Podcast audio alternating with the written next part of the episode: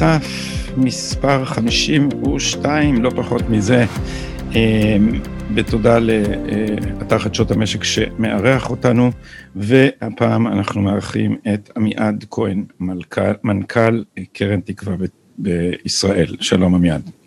ערב טוב, שלום גדי. אה, אז קודם כל בוא, בוא נעשה קצת, אה, קצת דיסקליימרים, קצת, איך זה נקרא? גילוי נאות.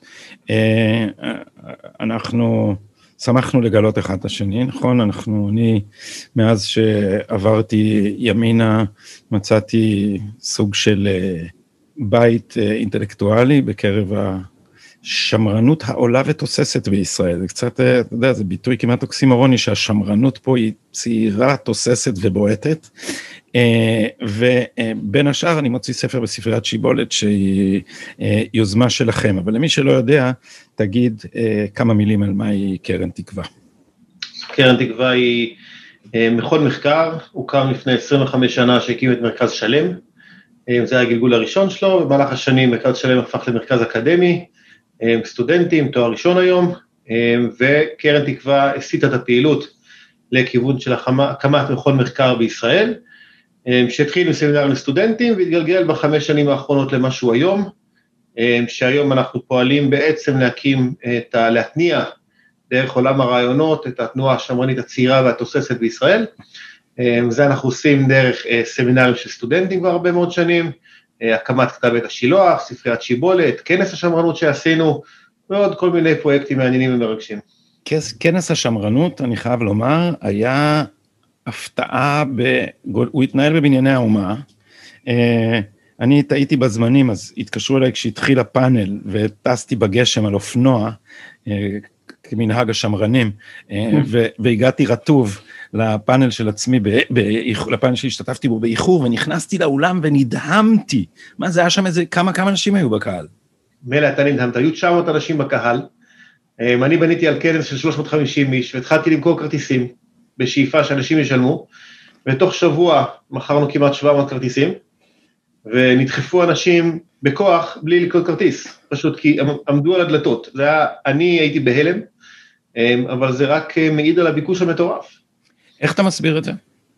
אמ, וואו, אמ, יש פה אה, מעבר בין דורי, מאוד מעניין, אני אומר את זה על עצמי, אנחנו צעירים, עברנו תהליך, מי ש... אני בן 38 עכשיו, עברנו תהליך מעניין, הדור הזה, שגדלנו um, בתקשורת אנלוגית של ערוץ uh, טלוויזיה אחד, וחווינו הרבה חוויות בשנים האחרונות, חווינו את אוסלו בתור ילדים, חווינו uh, אחר כך את האינתיפאדה, וחווינו מחאות וכל מיני תהליכים חברתיים, ופתחנו את הראש, והתקשורת הבינלאומית פתחה את זה להכיר עולמות אחרים, ופתאום החוויה הישראלית היא לא רק לבוא. Uh, um, לראות את מה שאת חיים יבין בערוץ אחד, אלא חוויה הרבה יותר מורכבת, אתה חושב. וכשאתה חושב, אתה מגיע לטיעונים חדשים ועולמות מעניינים, ויש פה איזושהי אה, אה, מרד כזה קטן וצעיר שאומר, חברים, כל הקביעות, נקרא לזה בשפה העדינה, של המערכות בישראל היום, וואלה, יש פה אלטרנטיבה, והיא מגניבה והיא מעניינת, ואם אנחנו נצליח אה, אה, אה לבנות עולם של רעיונות, אז, אז שיהיה מעניין מספיק, אז אנשים נמשכים לזה, ואתה רואה את התוצאות. אז תשמע, בתרבות הישראלית באופן כללי, אה, כיפה סרוגה זה לא סמל הקוליות והמגניבות. והנה משהו קרה, שבאמת, תראה, אני בתור בוגר הדור של המרד השפוף, נהיה משעמם בשמאל, משעמם, זה חלק מזה, זה פוסט מודרניזם, אתה יודע, אני אומר לסטודנטים שלי, כאילו הכל בז'רגון נפוח, כל מה שאתה קורא פוסט מודרניזם, בעצם כל הכתיבה הפוסט מודרנית נעה על מפתח אחד. במקום לשאול מה האמת, נשאל מי קובע ולאיזה צורך. במקום האמת יש פוליטיקה של האמת. אז אחרי ששאלנו מי קובע ולאיזה צורך, התשובה זה תמיד הקבוצה ההגמונית לצורך המשך שליטתה בנשים, הומואים, ערבים, מזרחים, טה-טה-טה, you, you name it. אז אימא שלי, זיכרונה לברכה, שהייתה אינטלקטואל מודחק, אמרה לי, תשמע, הפוסט מודרניזם בסוף ימות משעמום. וזה מה שקורה. זה פשוט כל כך משעמם. אתה מקשיב להרצאות האלה, אתה יודע, אני באקדמיה, אני מקשיב בנימוס לעיתים, אתה יודע, קולגות שלי שיודעים שאני לא מסכים איתם, אבל זה רק מתחיל, אני יודע איך זה ייגמר. הולכת להיות הרצאה פוסט-מודרנית על הפוליגמיה אצל הבדואים. מה אתה חושב שהולך לקרות? זה הרי ברור שתוך שני צעדים יסבירו לך שזה בכלל אשמת הציונות, ושכל מה שאנחנו יודעים על האחר זה ייצור ידע בתנאים של יחסי כפיפות וכו' וכו'. אז קרה משהו שהדברים שאתם עושים נהיו, אם תסלח לי על, ה, על גסות הרוח, cutting edge, נהיה, השמרנות נהייתה cutting edge, זה כאילו, מה הולך פה? זה מפתיע, אבל אני חושב שיש פה נקודה אחרת, שאנשים ש, שיש להם חיים, קמים בבוקר, לוקחים את הילדים לגן, יש להם עבודה, יש, יש אנשים מבוגרים עם אחריות, עם משפחה, ואומרים, רגע, כל הממבו ג'מבו הזה, הפוסט מודרני, לא מתחבר אליי. אני לא רוצה לפרק את המשפחה שלי, אני רוצה לחיות איתה, טוב לי לקחת את האחריות בעסק שלי, כיף לי לבנות דברים, ו- ואנשים שבאים אומרים, לא, אני רוצה לפרק לך, זה לא מתחבר להם. ולא היה אף פעם מישהו שאמר, מה שאתה עושה, זה שאתה אוהב את המדינה שאתה הולך למילואים, זה שאתה אוהב לשבת עם המשפחה, זה שאתה אוהב את ההורים שלך ואת הילדים שלך, וכיף לך לקום בבוקר עם חמישה ילדים, זה דבר מוסרי, זה דבר טוב, זה דבר נאור, באיזושהי צורה, עוד פעם, לא במובן הנאור הפילוסופי, אבל זה דבר שהוא, שהוא בונה את העולם. ו, ואנשים חיפשו את ה, איזשהו מילים שיבטאו את האינטואיציות האלה. ומה שקורה עכשיו זה שאנחנו מנסים, וזו תנועה בינלאומית דרך אגב, שנותנים מילים לחוויות האלה, ואנשים אומרים, וואלה, את זה אני רוצה, וזה, וזה מעניין, וזה כיפי, וזה בונה משהו. אבל תשמע, אתה מתאר את החוויה שלך כאילו אתה מלך הבורגנים, ואתה גר בעלי, נכון? כן. אה, ואני הייתי בעלי פעם אחת, כי כשהייתי בשמאל לא נוסעים לשטחים, וכשעברתי לימין אמרתי למה לא, והלכתי לדבר איזה פעם עם הרב יגאל לוינשטיין בעלי, וזה כאילו חתיכת... אה, זה, זה נקודה מאוד מאוד גבוהה, נגיד ככה, ועולה אליה דרך מתפתלת, וזה כאילו קצת uh, out in the wilderness. אז אני אומר, זה לא רק החוויה שלך, אלא גם, בוא, תראה, המתנחלים, הציונים דתיים, הם לא, זה, יש אגף בורגני גדול, כל, אתה יודע, כל היישובים הגדולים וככה, ואצולת עופרה וכדומה, אבל יש כל מיני כאלה, אברי באיתמר, וכל מיני בונים מסלולי טיסה באמצע שום מקום, וכל מיני דברים, זה לא, זה, יש פה גם אה, איזה שילוב. אבות אנקדוטליים, הם לא הציונות הדתית. הם גם לא הימין המתנחלי. אבל זה באתוס של הציונות הדתית, באתוס של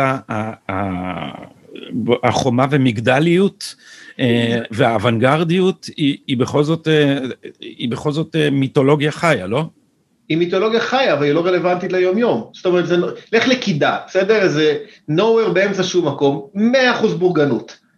100% בורגנות, בתים, אתה רואה אותם יפים כאלה, עם מפונפנים, עם אפילו לא איקאה, זה לא לסטייל שלהם. עכשיו, זה, זה, המיתוס הזה של המתנחלים, זה החמור, שני עזים ודובון ועוזי, זה פסה. יש לך אקדח, עמיין? לא. אתה נוסע כאילו לעלי בלי, אתה לא, לא חמוש. אבא שלי היה לו אקדח, אפילו שהיה נוסע לשטחים לעיתים מאוד נדירות, אבל הוא חשב שצריך שיהיה אקדח, אבל זה, זה אכן היה מזמן. אז, אז uh, המחשבה השמרנית uh, מתעוררת ב, בכל העולם, uh, ותופסת איזו מידה של, של ביטחון. Uh, יש לה עדיין רגשי נחיתות בפני ה... שמאל ופוזתו האינטלקטואלית, או שהדבר הזה מתחיל להתמוסס? אנחנו כרגע שוכבים על הספה ומטפלים בזה, אבל uh, לאט לאט נצא מזה. יש את זה, את, את התחושה הזאת של ה... וואו, איך הם עושים את זה יפה, וואו, כשאתה רוצה לתאר uh, um, um, גרפיקה יפה, זו גרפיקה שמאלנית. כשאנחנו הגדרנו איך נעשה את הכנס יפה, נעשה, נעשה כנס כמו השמאלנים. זה כאילו, זה, יש עמדת נחיתות כזאת, ואנחנו עובדים על זה, זה תהליך. זאת עבודה שיום יבוא ונהיה גאים במה שאנחנו באמת עושים. כמו שאני אה. גאה ב, בילדים, במשפחה, בקהילה. אה, כי, כי התחושה שלי שזה לא רק הפוסט מודרני, המחשבה בשמאל מאוד התנוונה ונהייתה מאוד מאוד עדרית, תסתכל מה שקרה עכשיו עם, ה, עם השלום, ועם ה... הדביקו על זה, מצאו סיסמה, F-35, לא חשוב שרבין נתן, שזה, כל פעם היו עסקאות נשק הרי ליד השלום, עכשיו כולם מדקלמים את זה כמו איזה... ממש כמו איזה מקהלה רובוטית. עכשיו, זה לא מקרה בעיניי, זה לא מקרה מפני שהפרדיגמות הגדולות של השמאל נפלו, והם לא מסכימים להודות בזה.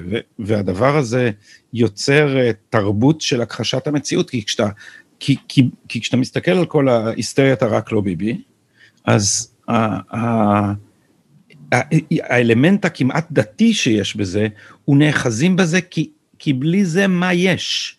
יש מישהו שיש לו איזו הצעה לשלום עם הפלסטינים? יש מישהו שיש לו איזו הצעה לסוציאליזם? יש משהו שנשאר ממה שהיה פעם? הנה מאחוריך תלויה מגילת העצמאות. חביבי, כשבן גוריון קרא את מגילת העצמאות, היה לו אה, חזון של מהפכה והמשכיות, אגב שמרנות ומהפכה אה, יחדיו, וזה היה חזון חי, הוא דמיין אה, חברה וסחף אחריו אה, יישוב שלם, וכל החזונות האלה פשוט התרסקו. אז מה, אה, המחשבה שמרנית, כל מיני דברים תוססים בה, אבל מה היית אומר, מה המרכז, מה, מה, מה כוכב הצפון של, ה, של השילוח, של, של, של הספרייה של שיבולת? אני אנסה לנסח את זה במשפט אחד, חברה איננה מדינה. עכשיו, זה משפט, זה טוקוויל, by the way, זה לא אני, אבל זה ניתוח מדויק מאוד של כל ההבדל בין איך השמאל תופס את המטרות ויעדים, ואיך אנחנו תופסים, השמרנים, את המטרות ויעדים. מדינה בדימוי אה, אה, אה, של השמאל, זה המקום שבו צריך לפעול. המדינה צריכה להחליט, המדינה צריכה להוביל, המדינה צריכה לעשות, בין אם זה רווחה, בין, הכל. ואנחנו אומרים, רגע, יש בני אדם, וזה חברה, וחברה זה לא מדינה, כשאתה אומר, כשמישהו כותב לי צריך סולידריות, ולכן המדינה צריכה לתת כסף לעניים, אני אומר, לא, לא, לא, לא. סולידריות זה אני בן אדם נותן למישהו אחר. ואז כל המשאבים שלי מושקעים בלבנות חברה, ומדינה זה שהוא פסיליטייטור, חשוב מאוד, אבל בלא, בלאפשר את יצירת החברה. שום מדינת רווחה.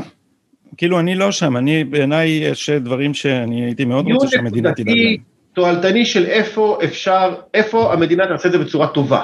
עכשיו פיתחנו מודלים שכי אני עוד פעם, שמרן אני ריאליסט, אני לא רוצה לפרק הכל ולשבור הכל, וכרגע יש מדינת רווחה דרמטית בישראל וגם בארצות הברית, וצריך לראות איך אנחנו משמרים את מה שטוב ומתקנים את מה שלא טוב, אבל זאת לא הנקודה, הנקודה היא זה איך אני לא מפרק את החברה, אתן לך דוגמה, בסדר? אמ, אתה פותח את הדלת אצלך בבניין, איפה שאתה גר, בהנחה שאתה גר בבניין, כן? ויש לך מולך שכנה. והשכנה ממול מה מצבה? אתה, ברגע שאתה מתעניין במה מצבה, כי אתה יודע שיש לך איזו תחושת אחריות על מה קורה לה, כי אף אחד אחר לא ידאג לה. אבל אם אתה אומר, תשמע, המדינה דואגת לה, מישהו אחר, העובדת הסוציאלית ידאג לה, זה מפרק את הנימים הקטנים שבונים חברה. אז במקרו, כשהמדינה נכנסת לתוך החברה, היא מפרקת אותה לחלוטין. אני אומר, ברגע שהמדינה תצא, זה יגרום לי לקום בבוקר ולהסתכל על השכנה שמולי, מה עובר עליה. זה לא לזרוק את האחריות כלפי מישהו אחר. אבל אז אתה, אתה בונה על אה, מה שנקרא The kindness of strangers, ואני אומר דווקא, אחד הדברים היפים במדינת הרווחה, ואני בעד מדינת רווחה מתונה, אני כבר לא שם בסוציאל דמוקרטיה הישנה. הבנתי מה הבעיות ש, שהדבר הזה יוצר בקיצור, אבל, אבל אה, דווקא היא הופיעה באדישותה. למה אני מתכוון? לזה שאתה לא, שאם אתה נכה צה"ל, אתה לא צריך לעורר את רחמיו של אף אחד, אתה לא צריך ללכת ולהראות שאין לך רגל, כי יש מנגנון, והמנגנון הזה אומר לך, אף אחד לא נופל. אנחנו, יש איזה רשת ביטחון מינימלית, שבה אנחנו דואגים לכולם, וזה לא בגלל שהעובדת הסוציאלית בכתה בלילה וריחמה עליך, זה כי יש קריטריונים, עמדת בקריטריונים, קיבלת. אבל נגעת בשתי נקודות. נכה צה"ל זה מקרה קצה, של מדינה שלחה אותו לקרב, המדינה צריכה לקחת אחריות מלאה על מה שקורה לו, וקו ביטחון מינימלי. אבל כשאנחנו מדברים על קו ביטחון מינימלי, אנחנו מדברים על בני אדם. וברגע שלצורך העניין, להיות נכה שווה כסף, להיות אה, עני שווה כסף, אז יש לך תמריץ להגיע לשם. עכשיו, אני לא אומר שכולם כאלה, חס וחלילה, אבל רוב האנשים האלה, הבעיה היא לא הכלכלית. הבעיה הכלכלית היא נוספת על הרבה מאוד בעיות אחרות. היום אנחנו בתקופה שבה להיות נכה לא מונע ממך לעבוד. אתה יכול להיות עכשיו חס וחלילה על כיסא גלגלים, בלי עדיין ועדיין להעביר את הפודקאסט הזה ולהרצות. וזאת הזמן הכי טוב, מצד שני אנחנו בזמן שיש לנו הכי הרבה נכים. הרפואה היום כל כך טובה שאתה יכול להיות בריא מהר מאוד מכל מיני תאונות, מצד שני, עוד פעם, אנחנו עם הכי הרבה נכים, שלכאורה זה מונע מתפקד בחברה. בני אדם הם בני אדם הם בני אדם על יתרונותיהם וחסרונותיהם. אנחנו צריכים לייצר מערכת תמריצים של בני אדם רואים את האדם כהוליסטי. אשתי עובדת סוציאלית, זכיתי, והיא מטפלת בהרבה מאוד אוכלוסיות מאוד מאוד חלשות. ומעולם הבעיה לא הייתה כלכלית, אלא הבעיה הכלכלית הנגזרת של המון המון החלטות ובעיות מורכבות אחרות. וכשהמדינה יודעת לקחת כסף מבן אדם אחד ולהעביר אותו לבן אדם שני, והיא בטוחה שזה מה שיפתור את הבעיה, אז, אז, אז בזה זה נגמר, אבל נשארים עם שורש הבעיה. אבל כשאתה רואה, שהשכנה שלך רואה שאתה צריך עזרה בבייביסיטר, צריך עזרה בהרבה מאוד דברים אחרים מורכבים, בין מישהו לדבר איתו, באיזושהי עזרה בזוגית, אני לא יודע, כן? כי כל סיפור הוא סיפור בפני עצמו, אתה לא יכול להגדיר הגדרות. אז כל מה שקו מחיה מינימלי של חמשת המ"מים של ז'בוטינסקי, מרפא, מלבוש, מינימלי, סביר, אין לי בעיה. אבל מה שמעל זה צריך לראות את הבן אדם, והבעיה היא שכשהמדינה נכנסת היא מוציאה את האדם מהסיפור. תגיד, אם היית צריך uh, לתת לניוקאמר, מי שרק מכיר לעצמו עכשיו את המחשבה השמרנית, uh, מה היית ממליץ לו להתחיל לקרוא? אוף, לקרוא. Um, אז הדבר, הספר הראשון, הייתי ממליץ על אה, תומאס סואל, המרדף אחרי צדק קוסמי. זה יצא בשיבולת, נכון? יצא בשיבולת, כן, הצדק, יש לו ספר מקביל שהוא דומה מאוד, עימות בין השקפות, אבל שניהם מסדרים באיזושהי צורה די דיכוטומית וברורה את שתי השאיפות של אה, השמרנים מול הפרוגרסיבים. פרוגרסיבים חיים בעולם של unicorn, אה, אמ, של חדי קרן כאלה שהכל, אם הוא לא מושלם אז הוא דפוק לגמרי, זה הצדק הקוסמי, כשאנחנו מדברים על צדק מוסרי. זאת אומרת, בוא, יש פה trade-off ים, אין פה אמת ושקר, יש פה טוב וטוב פחות או טוב יותר, ואנחנו רוצים את הטיפה יותר טוב. איך אנחנו עושים x פלוס 1 למציאות. זה הספר הראשון שהייתי ממליץ, והוא ספר אה, אה, באמת מעולה. אה, ופשוט ונגיש ל, לכולם. אה, עוד ספר אה, שהוא קצת יותר מורכב, אבל הוא חשוב, זה להיות שמרן של רוג'ר סקרוטון. זה שמרנות מסוג מסוים, אבל היא מספרת את הסיפור של מעגלי הזהות. הפרוגרסיביות מחלקת פרט ומדינה אנושות. אלה מעגלי הזהות היחידים שיש. כשהשמרנות מדברת על פרט, משפחה, משפחה מורחבת, קהילה, אומה, מדינה, זה מעגלים שכל, שלטון מקומי, זה המון מעגלים שהם הרבה יותר מורכבים, ויחסי הגומלין ביניהם הרבה יותר מורכבים. ו, ואדם עצמו, אני, כשאני קם בבוקר, יש לי הרבה חוויות. מעניין אותי באמת הקהילה שלי, אני רוצה להיפגש איתם, מי שלומד עם הילדים שלי בבית ספר, המשפחה שלי שגם היא גרה רחוק, אכפת לי ממנה, וזה מעגלים שאני מתייחס אליהם כל היום, ולא רק אני והמרחב הכללי. אז, אז אני, אה, אני אקשה עליך קצת. כיוון שבעיניי, ואתה יודע, הספר שלי גם יוצא אצלכם אה, ניידים ונייחים עוד מעט, ובעיניי המחלוקת המרכזית היא הלאומיות.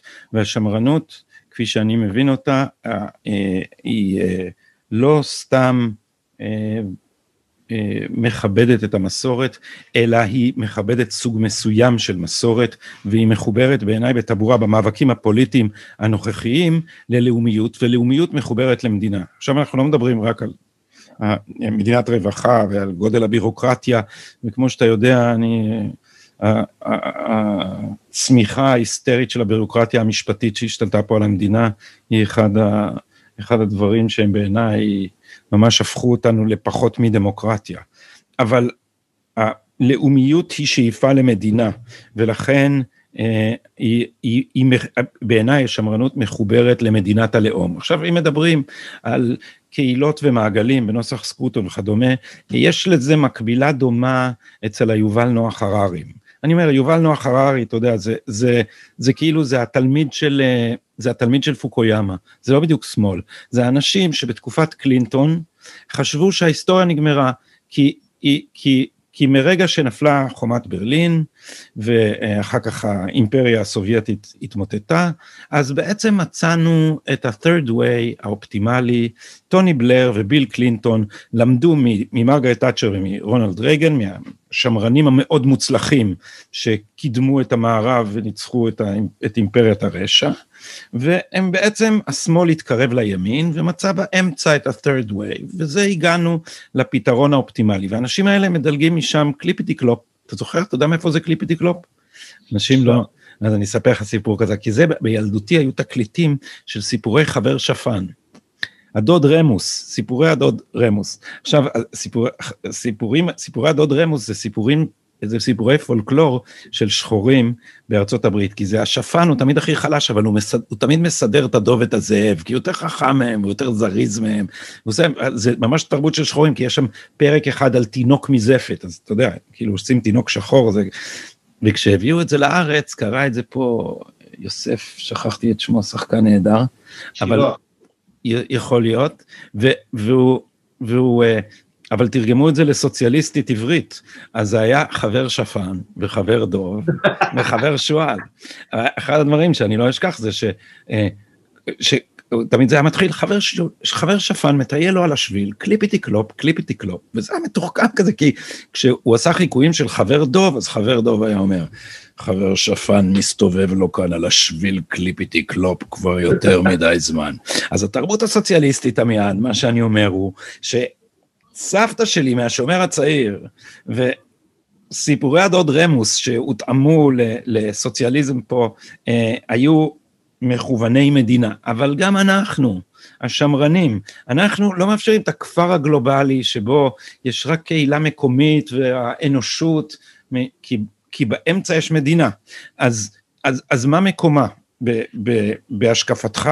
האם היא, האם היא נובעת מהציונות הדתית, מהשמרנות, מאיך, איפה אתה, איפה אתה עומד? המדינה היא דבר חשוב מאוד מאוד מאוד, לא סתם ברקע שלי מגילת העצמאות. מדינה היא ההחלטה של אומה להיות סוברנית ולנהל את חייה בעצמה. השאלה היא רק באיזה תחומים. ומדינה איננה לאומיות, היא ביטוי ללאומיות, וזה שונה מאוד. יש הבדל בין עצם הדבר לביטוי שלו. היינו אומה לפני המדינה, ואם חס וחלילה, או לפני אלפיים שנה כשנחרבה המדינה הקודמת, בסדר? נשארנו אומה. המדינה היא אחד הביטויים המשמעותיים והדרמטיים של אומה, אבל הוא ביטוי. הזהות הלאומית נמצאת ברובד האישי של ההזדהות. המדינה, בגלל שהיא מרכיב של הפעלת כוח, יש בה מנגנון שמאפשר דווקא ניתוק של הזדהות. כשאתה פוגש את המשטרה, אתה מקלל אותה, לא משנה כמה היא, פוגש, כמה היא ביטוי הכי חשוב של מדינה. עכשיו, כשאנחנו הופכים את המדינה למטריאליסטית, בתפיסה מרקסיסטית שהמדינה צריכה לחלק את ההון מחדש, אנחנו מאבדים את אלמנט הזהות של המדינה, שאני מסתכל לאיזושהי שאיפה של המחנה המשותף שהוא מורכב משתי רגליים, רגל אחת בכירית, של רעיונות, של אתוסים, של זהות, של, של היסטוריה, של תפיסה מוסרית, ורגל שנייה של מחויבות, של ברית, של נולדתי לאימא ואני ככה, זה מה שאני, בלי הסבר. ומי שרוצה להצטרף לאומה יכול להגיד, אני משתתף עם הרעיונות האלה, מתחבר אליהם, והוא מתגייר במדינת ישראל או במדינות אחרות, בוחר לקבל את האזרחות כי מנגנון אה, אה, מקליטת ההגירה היא כזאתי, אבל שתי הרגליים האלה הן קריטיות. אבל המדינה עצמה צריכה להיזהר מאוד לא לעקר את הדרישה לזהות, וזה מה שקורה היום בעולם, שהמדינה הופכת להיות כלי של כל אזרחיה. אם, אם יש פירמידה של, אמ, של אמ, זהויות, אז יש את הזהות האנושית, מה שנקרא אמ, זכויות אדם קוראים לזה היום, יש את הזהות האזרחית, שזה זכויות האזרח, ויש מעל זה את, את הלאום. אסור שזכויות האדם יגברו על זכויות האזרח, על זה אתה מסכים, נכון? קודם דיברנו על הפסיקה של בג"ץ, על ההגירה של כל מי שיש לו איום מילת נשים, זאת אמירה חותכת של זכויות אדם גוברות על זכויות אזרח, ואסור שזה יקרה. כי יכולת לנהל מדינה על פי ערכים מוסריים זה רק בשליטה מלאה על תא השטח. זה ברור לכולנו. אבל, אבל, אבל גם בריבונות האזרחים.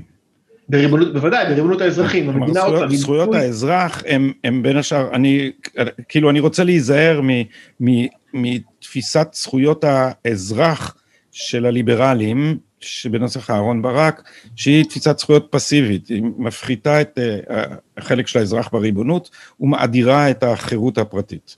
אני אתקן, חובות האזרח.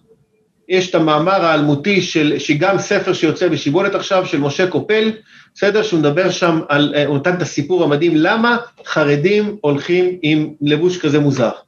אתה שואל את עצמך, מה, מה הקטע? הרי אתם יודעים שזה אירופה של המאה ה-17-18, למה אתם עושים את זה? והתשובה היא שכדי להשתייך לקהילה שדואגת לך כל כך, יש רף כניסה גבוה.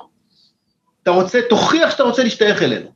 תתלבש מוזר, מצחיק, תעשה מנהגים מוזרים, אבל ברגע שאתה מוכן לשלם את המחיר של להשתייך אלינו, אתה יכול לקבל גם את הזכויות שלה, ואת, ואת האחריות הקהילתית שעוטפת אותך. עכשיו, מדינה זה אותו דבר, יש לך קודם כל חובות. אני, כשהייתי ילד, משרד החינוך כל שנה יש לו איזה סלוגן כזה, כן? אז הזכות לכבוד והחובה לכבד. זה היה הסלוגן כשהייתי בכיתה ו', אה, לא זוכר איזה שנה זה היה, כן? ואני זוכר שפמפמו לנו מהרגע הראשון שהמשפט הזה של משרד החינוך הוא טעות, כי אתה מתחיל בחובה לכבד והזכות לכבוד, ולא הפוך. ואם נלך טיפה לעולם הדתי, מסורת אה, אה, ישראל, אז ספר מוסר חשוב ביותר של עם יהודי, מתחיל בחובת האדם בעולמו. ואנחנו, כשפיטרסון אומר, האלטרנטיבה לשיח הזכויות הוא שיח האחריות, וזה אני איתך לחלוטין. ובכל זאת, האחריות שלי כלפי המדינה נובעת מאיזשהו רצון פנימי שלי להתחבר. ולכן המדינה צריכה להיזהר מאוד מלא לבוא ולהגדיר את עצמה כמקום שמעניק זכויות, כמקום שנותן לאנשים דברים, בוודאי שלא כסף.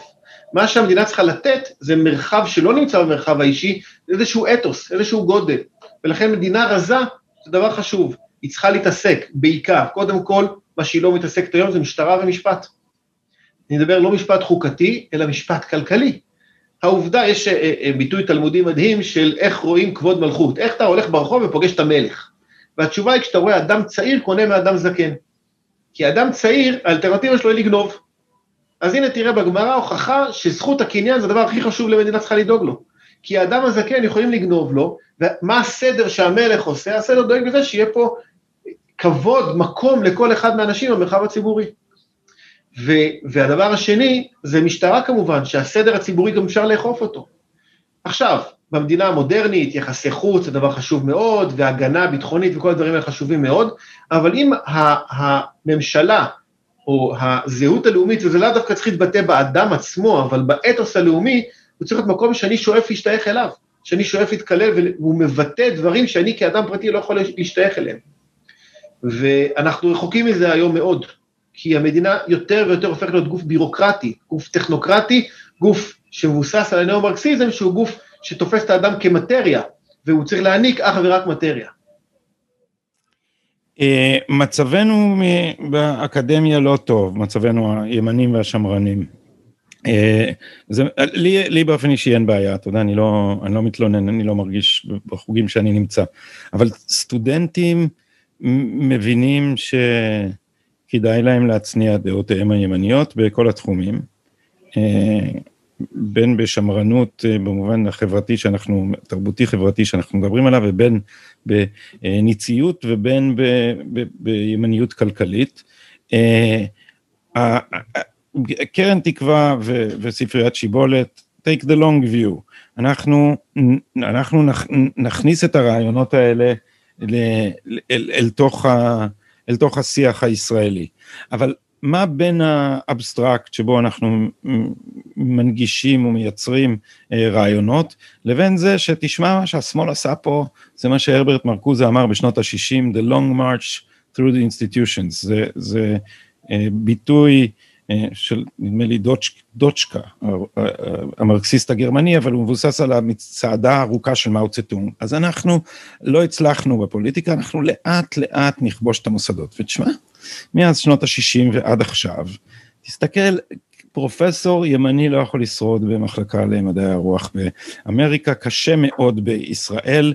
מה, מה, מה החוליות שיחברו את מה שאתה עושה ואת מה שאתם מאפשרים למה שבסוף אה, מגיע לסטודנט? א', אנחנו פוגשים המון סטודנטים, בואו נתחיל מזה. זאת אומרת, אנחנו אה, אה, הקמנו תאי סטודנטים שנקראים אקסודוס, קורסים לסטודנטים, יש פה סמינרים, וזה מפגש האינטימי של הכנסת האלטרנטיבה הרעיונית השמרנית שהם לא פוגשים אותה בשום מקום. זה אחד, אבל השאלה שהייתה על המוסדות, אז קודם כל נבחין שנייה בין המוסדות הלאומיים החשובים, הידועים בכינויים המדינה, לבין המוסדות הבירוקרטיים, ששם זה השמאל כתפיסה השתלט על מוקדי הכוח ואפילו בנה מוקדי כוח, הידועים בכינויים ארגוני העובדים למיניהם, שהשתלטו על האקדמיה, וזה אנחנו רוצים לעשות כמו שהמצלמה הדיגיטלית עשתה לקודק. אבל. לא, באקדמיה, רגע, באקדמיה זה לא, ארגוני העובדים זה דואגים לזכויות סוציאליות וכו'. הבעיה היא שאוניברסיטה זה מוסד שמנהל את עצמו, ולכן הסגל הוא ארגון. זאת אומרת, אתה יודע, כשיש, כשיש מועמד חדש, מי מקבל אותו? חברי הסגל האחרים, ככה, ככה השתלטו על, על מחלקות ו... גילדה, כן, כן, כן, זה גילדה יותר מאשר איגוד עובדים, נכון, כן. איגוד עובדים זה גילדה. ולכן מה שאנחנו, האסטרטגיה לצורך העניין פה, היא פשוט להציע מוצר הרבה יותר טוב. אין, אי, אי אפשר להילחם במוסדות האלה, צריך לפרק אותם. אבל הפירוק הוא לא צריך להיות בהתקפה ישירה. הסיפור הידוע על קודק במצלמה הדיגיטלית, קודק חברה הכי חזקה בעולם, כן, רגעים של אגף, רגעים של קודק, כן, אנחנו כולנו חיינו, אתה ואני חיינו עם הפילים, בסדר? אבל החברה הזאת היא קרסה לאפס. לא בגלל שמישהו תקף אותה, אף אחד לא עשה לה כלום. פשוט המציאו את המצלמה הדיגיטלית. עכשיו, הסיפור המדהים הוא שב-89 הייתה ישיבת, ישיבת ועד מנהל של קודק בבניין בניו יורק, והם דנו באפשרות של מצלמה דיגיטלית שהם כבר פיתחו. ומרתק שהוועד המנהל, יש עדות של אחת שישבה שם, קראתי את הפרוטוקולים, אל תשאל למה, ויושבת שם אישה ואמרה, אנחנו לא נתעסק במצלמה דיגיטלית. וזה מעניין למה. אתה יודע למה? כי הם חשבו שהם חברה כימיה. כי הרי פילים זה כימיה, ומה להם ולדיגיטלי? הם לא חברת סטארט-אפ. וב-2009 המניה שלהם קרסה לאפס, בסדר? פשטו את הרגל, נגמר הסיפור, ועכשיו מנסים להחיות עצמם כל מיני קשקושים אחרים. אבל לא צריך, אקדמיה, התפיסה שלהם, הם תופסים של מפעל כימיה, נקרא לזה בדברים היום, איזה מגדל שן אבסטרקטי שיושב ונמצא, אבל הסטודנטים הצעירים, הדור החדש שמתעורר פה וקם, לא רוצה לשבת אה, אה, בקביעות ולחקור את קצה הזרת של הבוין. ולהתעסק בפוליטיקה כל היום בתוך המרחב של האקדמיה, כשבא להם ללמוד ולהרחיב אופקים, והם לא רוצים להשתיק דעות של אחרים.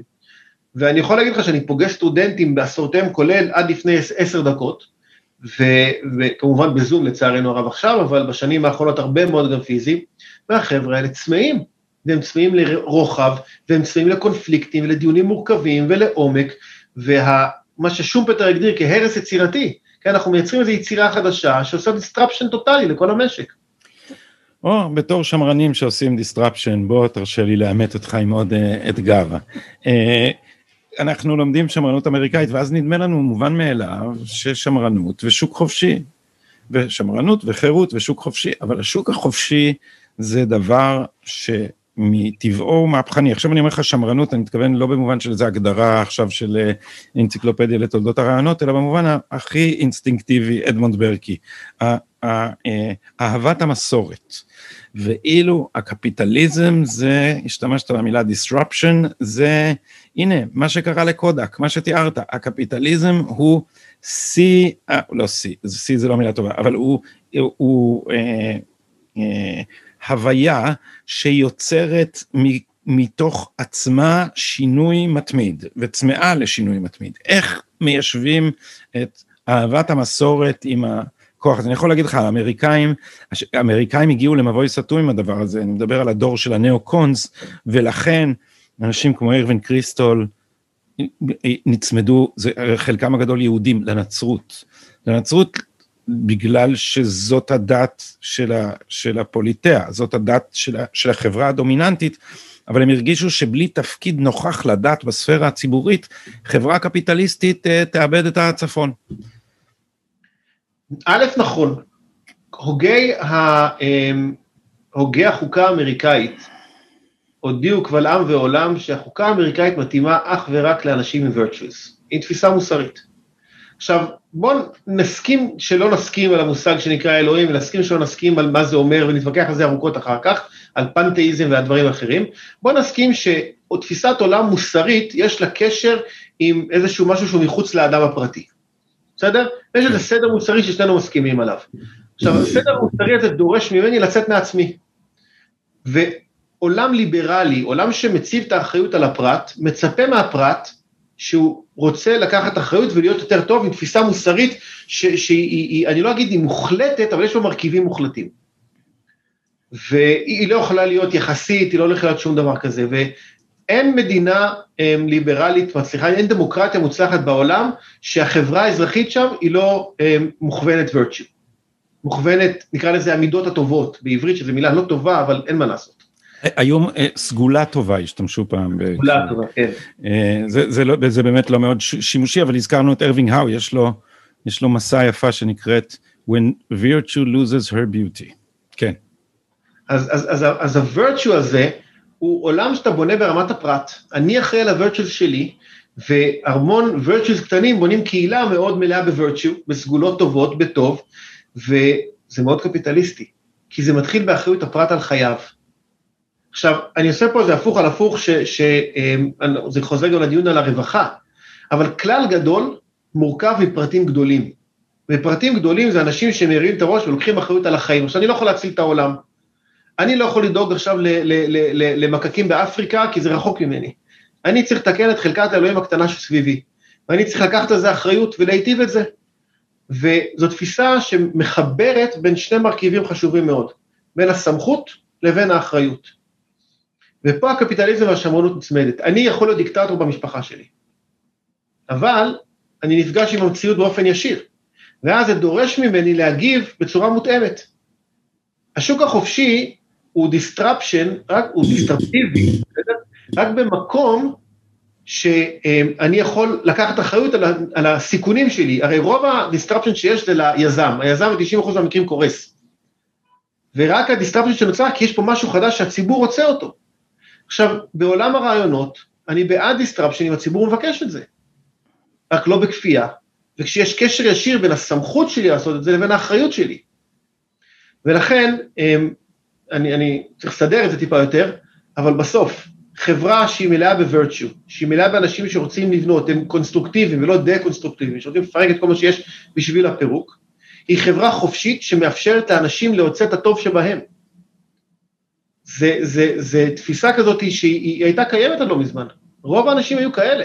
קמו בבוקר, רצו להיות אחראים על המשפחה שלהם, קמו בבוקר, רצו להצליח בעסק שלהם, רצו לעשות טוב.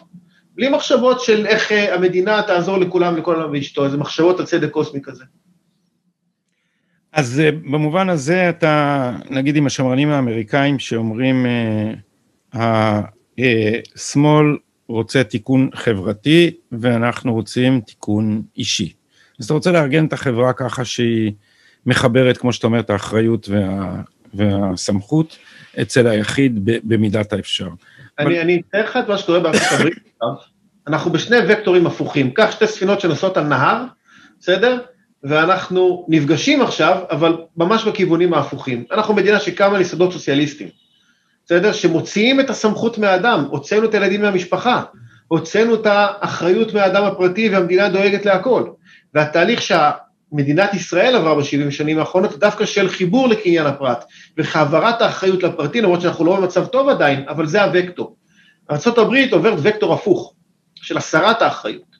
ואנחנו, כמו שתי ספינות שעכשיו נוסעות, אנחנו פוגשים אותם עכשיו, אנחנו באיזשהו מצב מאוד דומה עכשיו, אבל הדומה הזה לא ימשיך להיות. כי ארה"ב לצערנו הרב, ואתה יודע, אני אספר לך, אתמול בלילה כיליתי את זמני בלראות את הדיונים בסנאט על, על, על, על, על, על אה, קוני ברט.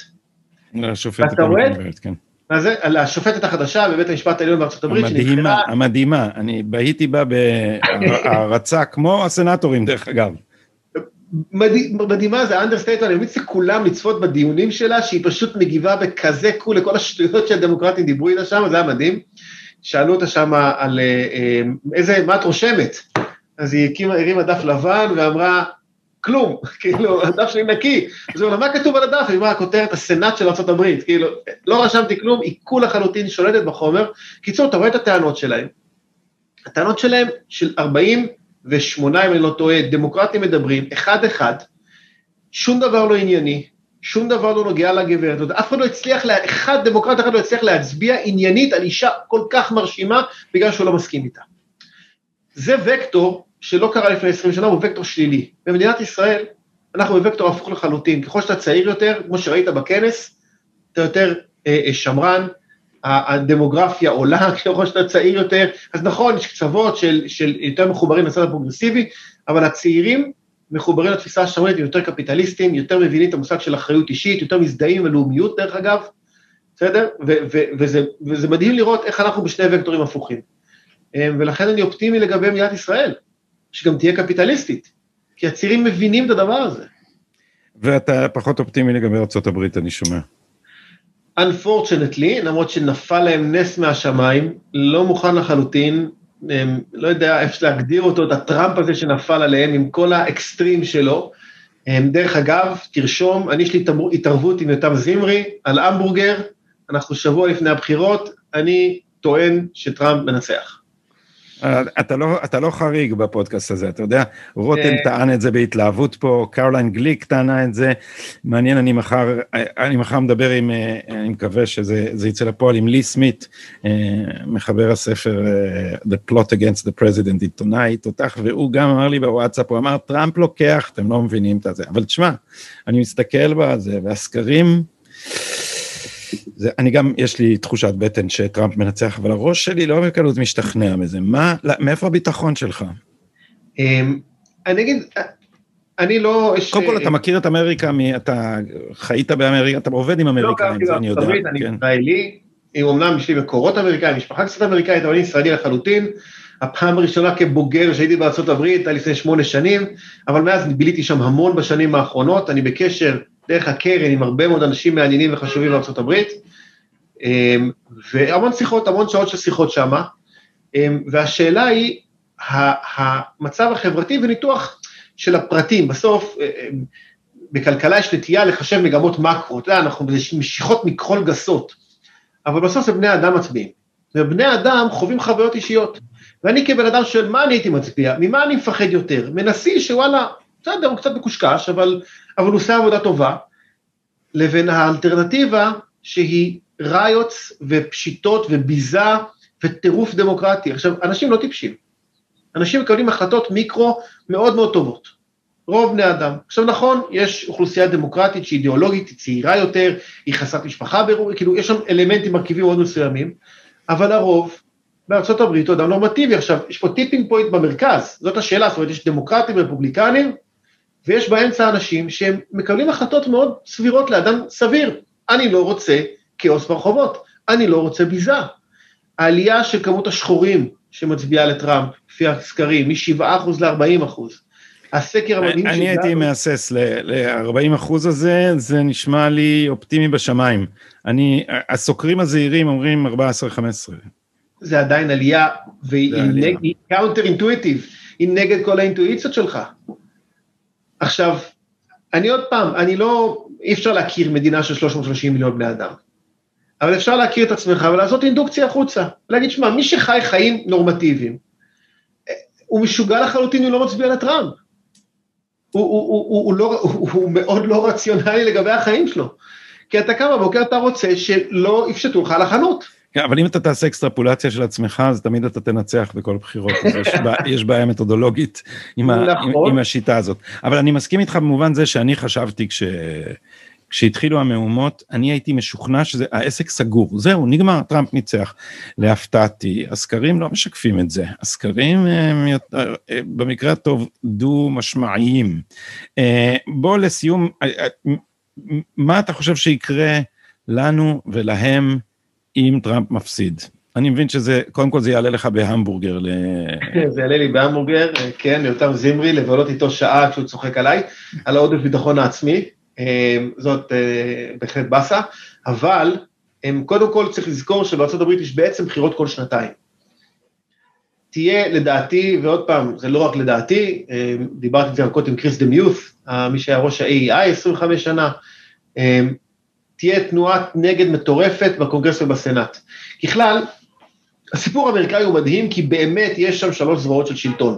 יש בית משפט, יש בית נבחרים ויש נשיא, והם באמת מאזנים ובולמים אחד את השני, וגם... כן, אבל, אבל, אבל הדמוקרטים עלולים אה, להרוס את כל הסדר הזה, אם הם אה, יעשו court packing, אם הם, הם אה, ישנו את כללי המשחק, יבטלו את ה electoral college, יוסיפו עוד שתי מדינות דמוקרטיות. ברור ו... לך שאם הם יעשו court packing, ואם יוסיפו עוד שתי מדינות בשנתיים שיש להם, ה-backlash שיהיה להם ברפובליקני בסנאט למחרת, הוא מטורף, וכי אנשים בסוף הם כן תאבי חיים. הם לא רוצים אנשים ששוברים את כל הכללים. והם פשוט, מה שהרפובליקנים יעשו להם שנתיים אחר כך, זה יחזירו הכל אחורה. עכשיו ביידן, להבנתי, לא הולך to pack the courts. הוא אומר, נקים ועדה. ביידן לא הולך כלום, ביידן הולך ללכת, והוא לא מצליח לגמור משפט, בחייך. כן, וקמלה האריס תנהל את המדינה הזאת, וזה פסיכי לחלוטין. אבל... אובמה ינהל אותה, אני כל הזמן אומר לאנשים, אובמה ינהל את קמלה האריס, מה אתם חושבים שיהיה, שהיא תנהל משהו, היא הרי uh, פוליטיקאית ירודה ועלובה. השאלה אבל פה המעניינת דעתי זה מה ישראל צריכה לעשות. איפה ישראל פה במקום הזה? הם, כי בסוף יחסי ישראל לארה"ב הם עמוקים ומורכבים. ואנחנו ניסינו לשחק בין הטיפות עד אובמה, להיות ביי פרטיזן כדי לשחק בין כולם, שישראל תהיה קונצנזוס, ובוודאי קיומה האקזיסטנציסט של ישראל צריך להיות קונצנזוס, ואובמה ריסק את הסיטואציה הזאת, וביבי נאלץ לבחור צד, והוא בחר בחוכמה רבה בתוך הסנאט, אה, אה, העביר את הנאום שם, וזה חכם מאוד, כי הוא הבין את זרועות השלטון המורכבות והדינמיות, אה, ואנחנו צריכים להיות מאוד חכמים וזהירים, איך אנחנו לא שוברים את הכלים, אבל איך אנחנו הם, הולכים ובוחרים שם, מתחברים לצדדים שמתעוררו תוך שנתיים, ולהתאפק לא לעשות את זה בשנתיים הראשונות. אז ממש, זמננו כבר נגמר ואני בכל זאת סקרן לשאול אותך מה אתה חושב על, ה, על, על הריצה המטורפת של המפלגה הדמוקרטית גם לאנטישמיות. זה משהו שאפשר לעשות נגדו משהו, זה משהו שיכול להיות תלוי בנו, יש לנו איזה מנופים לנסות לרסן את זה, כי תראה, עכשיו כבר אה, אלכסנדרה אוקזיו קורטז כבר לא מוכן להשתתף באזכרה לרבין, כי זה ציוני וזה קולוניאליסטי. אז כאילו יש שם עם מי לדבר, או שאנחנו הולכים ללכת לממשל אה, דמוקרטי פשוט אה, אנטישמי? שני דברים, הוא הולך להיות ממשל רדיקלי, המילה אנטישמיות פה היא בעיניי לא מדויקת. כי אוקזיה קורטז היא פוליטיקאית. היא פוליטיקאית שבחרה צד, והצד הוא הצד הפלסטיני, והצד הוא צד שלם. האם יש בזה תמהיל של מרכיבים אנטישמיים של פעם? ייתכן. אבל זה לא תפיסת עולם פילוסופית, תיאולוגית, עמוקה בנפש של האמריקאים האלה. זה עכשיו הזדמנות כי הישראלים מבטאים איזה משהו שהוא נוגד, הם השמרנים שנוגדים את הדמוקרטיה. שם זה נמצא, הזהות, הרי כל, הרי המון ליברלים יהודים נמצאים בצד של ג'יי סטריט, והם עם אוקזיו קורטז, הם, הם רצים איתה. אני לא רואה שם מרכיבים, המילה אנטישמיות משתמשים בה יותר מדי לדעתי, זה כמו להשתמש במילה נאצים יותר מדי. צריך לשמור על הדבר הזה, כן, יש פה פוליטיקה, הפוליטיקה היא, היא, היא נגד כל מה שמבטא שמרן, מדינת ישראל מבטא שמרנות, אנחנו נגדם. הפלסטינים הם נגד הישראלים, אנחנו נגדם, זה, זה, זה אחלה. אנחנו בעד הפלסטינים נגד הישראלים. אמ, לא לתת לזה כותרות גדולות מדי, כי יש פה איזה אלמנט פיגמליון כזה מסוכן, שאנחנו נגדיר את ארה"ב כאנטישמית עם נקודות קצה. ארה"ב בסוף היא סובלנית כלפי רוב האנשים באופן אה, עקרוני, הקצוות של הטוויטרים בתוך הקונגרס והסנאט הן קצוות שמשפיעות, אבל בסוף הן קצוות, וצריך לזכור גם הברית, אתה מומחה להיסטוריה הברית, אני להיסטוריה אמריקאית, אני לא, אבל הברית עברה המון משברים חברתיים, בסדר? המון. והיא יצאה מכולם עד היום בצורה לא רעה. כן.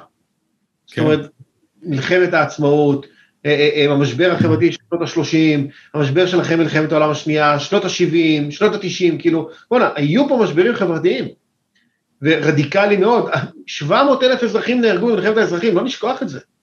והמאבקים המטורפים של שנות ה-60 וה-70 של ה-Bill of Rights, של זכויות האדם שם, זה, זה דברים מטורפים שאנחנו מסתכלים עליהם אחורה, הם לא מצליחים להבין מה הלך שם. והתקופה הזאת היא גם תעמור ותתאזן. כי... אז אתה, אז אתה אומר שהמטוטלת, המטוטלת אה, תחזור איכשהו לאמצע. אני אה, דיברתי על זה גם עם קרוליין גליק, והיא אמרה שאחד הדברים שקרה שם זה שאובמה שינה את מנגנון המימון. מנגנון המימון הוא כבר לא המוני, הוא יושב ביד של כמה מיליארדרים רדיקליים, ו, ושהאנשים האלה דוחפים את המפלגה למקום אחר והורסים את מנגנון האיזון, כי הם ימשיכו לממן את הרדיקלים, אתה מבין? זה כאילו סורוסים אה, צמחו כפטריות אחרי האינטרנט. אבל אה, תזכור אנחנו פתחנו, שמדינה זה לא חברה. בסוף בני אדם הם בני אדם בריאים. ו- ויש סצנה מדהימה בפארק היורה, כן? שהם הרי החליטו בפארק היורה שכולם יהיו אה, נקבות ולא יהיו זכרים. ואז הוא הולך שמה ורואה שאחד דינוזאורים הטיל הביצה, ורואה משפט שמה של nature finds a way. זאת אומרת, כוח החיים הטבעי, האנושי, הוא יותר חזק מהכל. ואני עוד פעם, אני אולי תמים ונאיבי, אני כנראה לא, אבל, אבל אה, יש פה כוח חיים שגם כשנגיע לרדיקליות של מלחמת אזרחים מטורפת, וצעדות ופירוק הממשל והמון דברים כאלה, זה יתאזן ויחזור לאיזושהי בריאות מסוימת. אז שמע, קודם כל אתה השמרן הכי אופטימי שאני מכיר. אה, ואני חייב להודות שזה משכנע מה שאתה אומר, זה גורם לי להרגיש שאני צריך אה, לקיים עוד פודקאסט עם רן ברץ כדי לדכא פה את, אה, את, את, את התפרצות האופטימיות הבלתי נשלטת הזאת. ו, ולסיום, אנחנו גם באמת בפרסום, אנחנו רוצים גם להגיד שמבצע המנויים של הספרייה שלכם, שכולל גם אותי, אני לא אתמם פה שאני לא צד, אה, נמשך, ואפשר, איפה? באתר שיבולת. אה, באתר שיבולת, אני, אני לא רוצה לא להמעיט, בסדר? גם במנוי של השילוח שאתה מקבל עם זה. יפה. אני אומר לכם, אני... את השילוח, יש דברים ממנו שאני, מהשילוח, זה את המאמר של גיל ברינגר, אני לא יודע כמה פעמים, המחטף השקט, לא יודע כמה פעמים, אה, שיתפתי ואפשר למצוא, יש לכם השילוח גם באינטרנט, אז אפשר נכון. להגיע אל, אל המאמרים האלה, תחפשו, אני ממליץ לכם.